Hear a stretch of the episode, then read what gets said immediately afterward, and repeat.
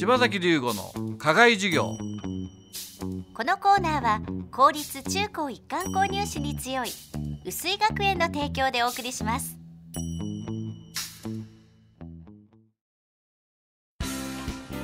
究極の右脳開発石戸式そろばんが薄井学園前橋安中熊谷で開講。さらに伊勢崎と太田では大好評につきクラス増設。年中生から小6生まで個別指導で基礎から楽しく学び計算力集中力自立心を鍛えます。定員制のためお申し込みはお早めに。詳しくは薄井学園のホームページをご覧ください。柴崎龍吾の課外授業。このコーナーは薄井学園の柴崎龍吾先生が群馬で頑張るさまざまな人たちに職業の多様性や働くことの意味喜びをインタビューしてラジオの前のあなたにお届けします。4月はこだわりのそば粉生産で全国にその名を知られる赤城宮山ファーム代表取締役の高井正美さんに柴崎先生がお話を伺っています。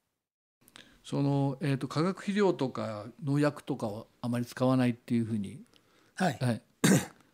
えーと、まず農薬に関しましては、うん、自分がやることが環境に負担をかけるってことが、うん、やはりあの自分の中ではやらないで、うん、っていう形でありましたんで、まず農薬の問題は、えー、なるべくっていうか使わないような形で。まあ、どうしてもあの除草剤に関しては山際でやってますから、山からこう攻められるようなところは除草剤も使ってます。それは畑の中ではなくて畑の外側の話なんで中では使ってません。それで、えーと、化学肥料を使わないで、えー、有機肥料を使うっていうのは、これもやっぱり環境のことなんですが自分の中では畑から持って出るのはそば粉だけっていうふうに考えてます。うん、ですから、えー、収穫してきたそば殻はまた畑に戻します。うんはいはい、でそれによって自分の考えですが、うん、CO2 を土の中に固定することができる。要するに えー、そばを作った根っこも茎も葉っぱも全てその場で土に戻します。でなおかつ収穫してきた殻も畑に戻します。それによって畑の中に、うん、えー、CO2 を固定することができる、うん、それが一つ、うん、それともう一つは今戻したものは微生物の餌になって、またそば、えー、が吸収しやすい形で吸収するという循環を、循環型農業っていうんですか、はいはいはい、それを目指してます。まあ、それをすることは手間ですよね。そうです。すごい手間ですよね。はいでもやはり自分が何をやるかが大事であって、うん、そのそこまでお客様に、えー、コストをかけてもお客様は理解してくれるんで、うん、ですからそこが大事なんですよね。だから環境問題も含めた価格っ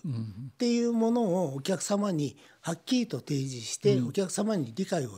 していただく。それが良い農業えー、良い循環になるって私は考えてます。やはりやはり自分が何をやるかでそこに自分が、うん、えー、関われる、うん、加われるっ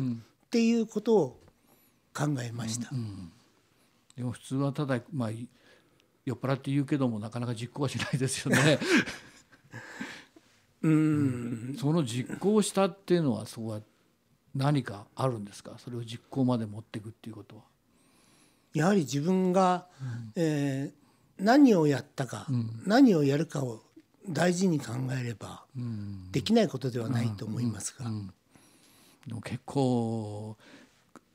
投資をしいろんな手間も随分かかるわけじゃないですか。はいはいはい、もう、えーと、東京のある雑誌と対談した時は、えー、もう借金王っていうことで。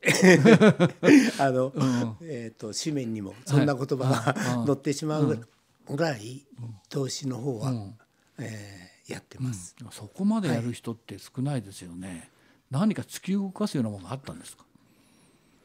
やはり本を読んだことですかね。はい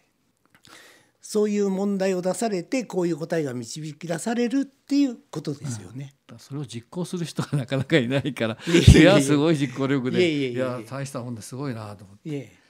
柴崎龍吾の課外授業。4月は赤城山のふもとでこだわりのそば粉生産に従事する赤城宮山ファームの高井正美さんにお話を伺っています。柴崎龍吾の課外授業。このコーナーは薄井学園の提供でお送りしました